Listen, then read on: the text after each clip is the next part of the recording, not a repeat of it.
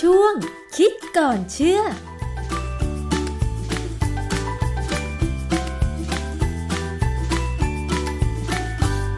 พบกันในช่วงคิดก่อนเชื่อกับดรแก้วกังสดานนภัยนักพิษวิทยากับดิฉันชนาทิพไพรพงษ์เช่นเคยนะคะ วันนี้เราจะมาคุยเกี่ยวกับเรื่องของ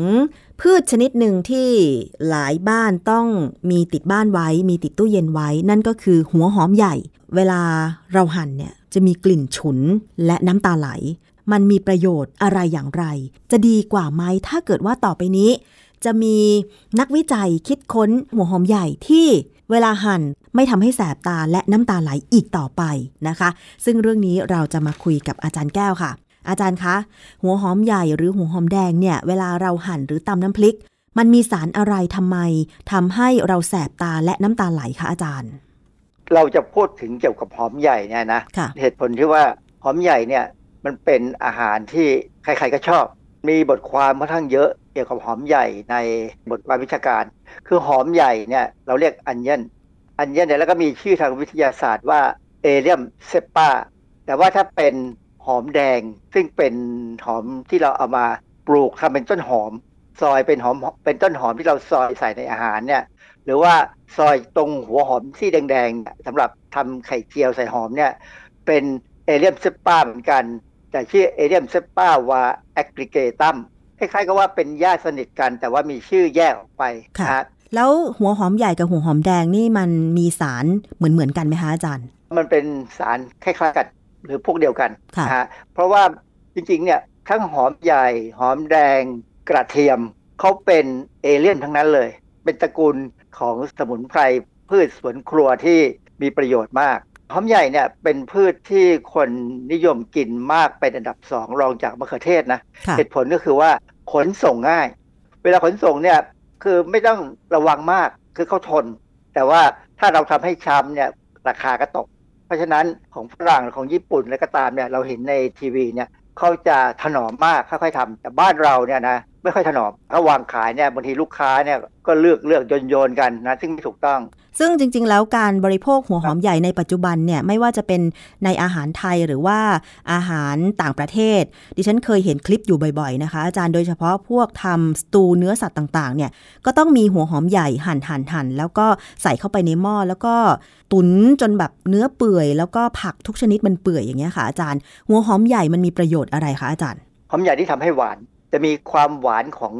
สิ่งที่มันเกิดขึ้นจากการที่เราหั่นนี่แหละนะฮะหอม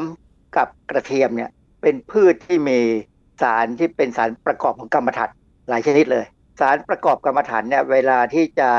ปกติเวลาอยู่ในหัวหอมหรือหัวกระเทียมอะไรก็ตามเนี่ยนะที่ยังไม่หั่นเนี่ยก็จะเป็นอยู่ในรูปที่ยังไม่ทำงาน ต้องมีเอนไซม์ออกมาเปลี่ยนจากอย่างหนึ่งให้เป็นอีกอย่างหนึ่ง ซึ่งจะมีประโยชน์ ตอนที่ยังไม่ถูกเปลี่ยนเนี่ยยังไม่มีประโยชน์ และเอนไซม์ของทั้งหอมทั้งกระเทียมเนี่ยชื่อ alliinase เป็นเอนไซม์ที่ต้องเราต้องหั่นต้องสับก่อนเอนไซม์ตัวนี้ถึงจะทำงาน และเปลี่ยนสารกำมะถันตัวหนึ่งไปเป็นอีกตัวหนึ่งค่ะแต่คราวนี้ในระหว่างการเปลี่ยนเนี่ยมันมีสารที่เป็นกรรมฐานบางตัว เปลี่ยนแล้วมันระเหยได้พอระเหยขึ้นมาเนี่ยก็เลยทำให้เราแสบตาอ๋ออันนี้มีคนที่เขาพยายามที่จะทำหอมใหญ่ชนิดที่ ไม่มีการเปลี่ยนสารให้ทำให้เกิดน้ำตาไหลอะค่ะนะหลายๆคนก็อาจจะมีความรู้สึกว่าน่าสนใจดี เพราะว่ามันทำให้พ่อครัวเนี่ยสบายขึ้นใช่แต่จริงๆแล้วเนี่ยเวลาเรากินหอมใหญ่เนี่ยสิ่งที่เราได้จากหอมใหญ่เนี่ยนอกจากสารที่ทำให้น้ำตาไหลแล้วเนี่ยเราได้สารที่ทำให้ระบบทำลายสารพิษดีขึ้นค่ะ เพราะว่าสารที่ถูกเปลี่ยนเนี่ยบางตัวไปกระตุ้นระบบการทำลายสารพิษทำให้ทำงานดีขึ้นมาก ๆเลยค่ะนะเพราะฉะนั้น หอมกับกระเทียมเนี่ยถูกจัดว่าเป็นหนึ่งในพืชที่อยู่ในครัวที่เอามาใช้ในครัวเนี่ยที่ทำให้อาหารเราเนี่ยมีประโยชน์ช่วยลดความเสี่ยงของการเป็นโรคต่างๆ ทั้งมะเร็งทั้งโรคความดันโรคอะไรทั้งหลายโรคค่ะนะฮะอาจารย์เพราะฉะนั้นสารที่อยู่ในหอมหัวใหญ่ที่มันทำให้เราได้กลิ่นแล้วฉุน และก็น้ำตาไหลก็คือสารกรรมถันใช่ไหมอาจารย์ คือถ้าเราจะถามว่าสารที่อยู่ในหอมกับในกระเทียมเนี่ยคล้ายกันไหมคล้ายกันแต่ไม่เหมือนกันนะ คือในในกระเทียมเนี่ยเขามีสารตัวหนึ่งชื่ออาลีอิน อันนี้เป็นตัวที่ยังไม่ทำงาน ส่วนในหอมใหญ่เนี่ยชื่อ isoalliin ลักษณะเขาคล้ายกัน alliin ในกระเทียมเนี่ยจะโดนเอนไซม์ alliinase เปลี่ยนเป็น allicin ส่วนหอมใหญ่ก็เหมือนกัน isoalliin ก็เปลี่ยนเป็น isoallicin ทั้งสองตัวเนี่ยทำให้น้ำตาไหลแต่ของกระเทียมจะไม่ไหลมากนะเราไม่ค่อยรู้สึกใช่ไหมใช่ไม่ค่อยรู้สึกแต่ของหอมใหญ่เนี่ยจะระเหยแรงขึ้นมามากแล้วปริมาณเขาเยอะกว่าด้วยมั้งค่ะแล้วก็เลยทำให้ น้ำตาไหล แล้วสารที่มันระเหยนี่มันให้ประโยชน์กับเรายังไง ตัวนี้ไม่ได้ให้ประโยชน์อะไรทำให้น้ำตาไหลเฉยอ๋อๆแต่สารตัวอื่นที่อยู่ด้วยกันเนี่ยก็ถูกเปลี่ยนกันไปเยอะแยะเลย ซึ่งหลาย ๆ ตัวที่ถูกเปลี่ยนไปเนี่ยจะเป็นตัวที่ไปกระตุ้นเอนไซม์ในตับให้ทำงานดีขึ้นอะไรอย่างเงี้ยนะค่ะซึ่งเป็นเรื่องที่ผมพูดตอนนี้เลยก็ได้ว่า การที่เราไปยับยั้งไม่ให้เกิดสารหรือเกิดการเปลี่ยนแปลง สารที่ทำให้น้ำตาไหลเนี่ย มันเป็นการไปยับยั้งการทำงานของเอนไซม์ alliinase ซึ่งในการวิจัยเนี่ยมีเว็บหนึ่งในอินเทอร์เน็ตเนี่ยเขาบอกว่าไม่ต้องแสบตาอีกต่อไป เมื่อได้ใช้หอมใหญ่ไร้น้ำตา เขาให้ข้อมูลว่านักวิจัยชาวนิวซีแลนด์เนี่ยร่วมกับญี่ปุ่น พัฒนาหอมหัวใหญ่ด้วยวิธีทางเทคโนโลยีชีวภาพ ได้หอมหัวใหญ่พันธุ์ใหม่ ไร้สารกระตุ้นการหลั่งน้ำตาได้สำเร็จค่ะข้อมูลที่เขาให้เนี่ยเขาให้ตั้งแต่ปี 2545 แล้ว คำอธิบายของเขาเนี่ยเขาพูดผิดไปนิดหนึ่งในบทความของคนไทยนะเขาบอกว่าใช้ชิ้นส่วนของ DNA เข้าไปปิดสวิตช์ยีนเป้าหมายในเซลล์หอมใหญ่ ไม่ให้สร้างเอนไซม์ขึ้นมา จริงๆเนี่ยเขาไม่ได้ใช้ DNA เขาใช้เรียกว่าใช้ RNA ชิ้นเล็กๆ หรือเขาเรียกว่า RNAi RNA interference อันนี้เป็นเทคนิคทางเทคโนโลยีชีวภาพค่ะ RNAi เนี่ยมันเป็นการเอาชิ้นส่วนที่เขาตัดแต่งพันธุกรรม ใส่เข้าไปในเซลล์ของหอมหอมหอมหัวใหญ่ แล้ว RNA เนี่ยมันจะไปยับยั้งการทำงานของ messenger RNA ที่จะสร้างเอนไซม์อะลีอินเนสคือเราหยุดการสร้างเอนไซม์อะลีอินเนสได้ปั๊บเนี่ยการเปลี่ยนสารเคมีให้เป็นสารที่ทำให้น้ำตาไหลเนี่ยก็จะหยุดไปค่ะซึ่งอันนี้แหละเป็นตัวที่มีความกังวลกันอยู่พอสมควรนะ คนที่เข้าเข้าไปให้ความเห็นในบทความที่ตั้งแต่นานแล้วเนี่ยเขาก็บอกว่า แล้วไอสารที่มีประโยชน์บางตัวที่มันมีอยู่เนี่ย แล้วมันเกิดจากการเปลี่ยนแปลงระหว่างการหั่นเนี่ย มันก็หายไปด้วยหรือเปล่า มันหายไปไหมอาจารย์ ยังยังไม่มีการพิสูจน์ แต่ถามว่าหายไหมใจผมว่ามันควรจะหาย เพราะว่าสารพวกเนี้ยมันเกิดจากการที่เอนไซม์อะลีอินเนสเนี่ยทำงานค่ะ การเปลี่ยนแปลงที่เขาทำให้เอนไซม์อะลีอินเนสไม่ทำงานเนี่ย สารเคมีที่ควรจะเกิดก็ไม่เกิด แต่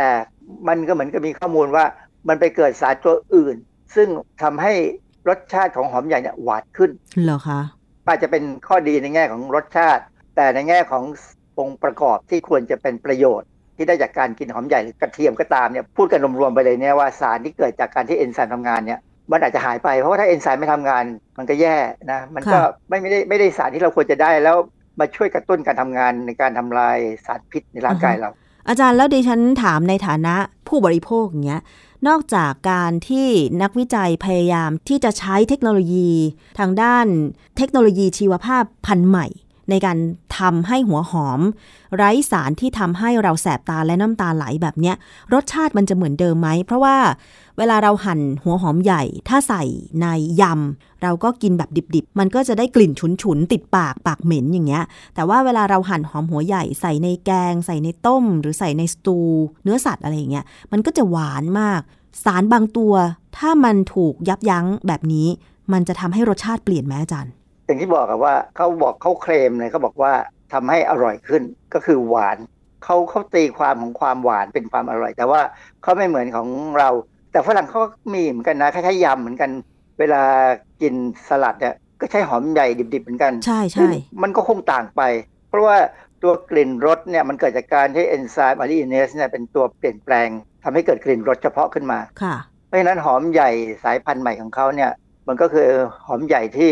ไม่มีมีกรลิ่สนชาติฉุนต่างไปจากเดิม ไม่มีกลิ่นไม่มีฉุกนลิ่นฉุนหนึ่งมันก็จะไม่หอมเท่าเดิม มันจะดีไหมอาจารย์ ในฐานะคนทำกับข้าว คนทำกับข้าวชอบ เพราะว่ามันน้ำตาไม่ต้องไหลใช่ไหมใช่แต่ว่าในความเป็นจริงแล้วเนี่ยเรามีวิธีป้องกันก็คือการเอาหอมไปแช่น้ำก่อนอ่าฮะแล้วก็หั่นทั้งๆที่เปียกๆใช่ไหมค่ะกลิ่นหรือสารที่มันระเหยออกมา มันก็โดนน้ำจับไว้ค่ะก็ไม่เห็นน้ำตาไหลเลยเหรอผมคะไม่เคยน้ำตาไหล จริงเหรอ แต่ดิฉันน้ำตาไหลบ่อย แต่เวลาหั่นหอมหัวใหญ่ ดิฉันก็น้ำตาไม่ค่อยไหลนะ เพราะว่ามันฉุนไม่เท่ากับหอมหัวแดงแบบไทยๆอาจารย์ ลองลองใช้วิธีเอาเอาไปชุบน้ำหน่อยแล้วกันค่ะเอาน้ำสะอาดนะ น้ำต้มก็ได้ค่ะชุบชุบนิดหนึ่งให้มันแฉะๆหน่อยแล้วเราก็หั่นผมว่าคราวเนี้ยมันจะจับสารที่ระเหยขึ้นมา คือแทนที่จะมากระตุ้นน้ำตาเราก็เจอน้ำที่มือเราหมดแล้วค่ะ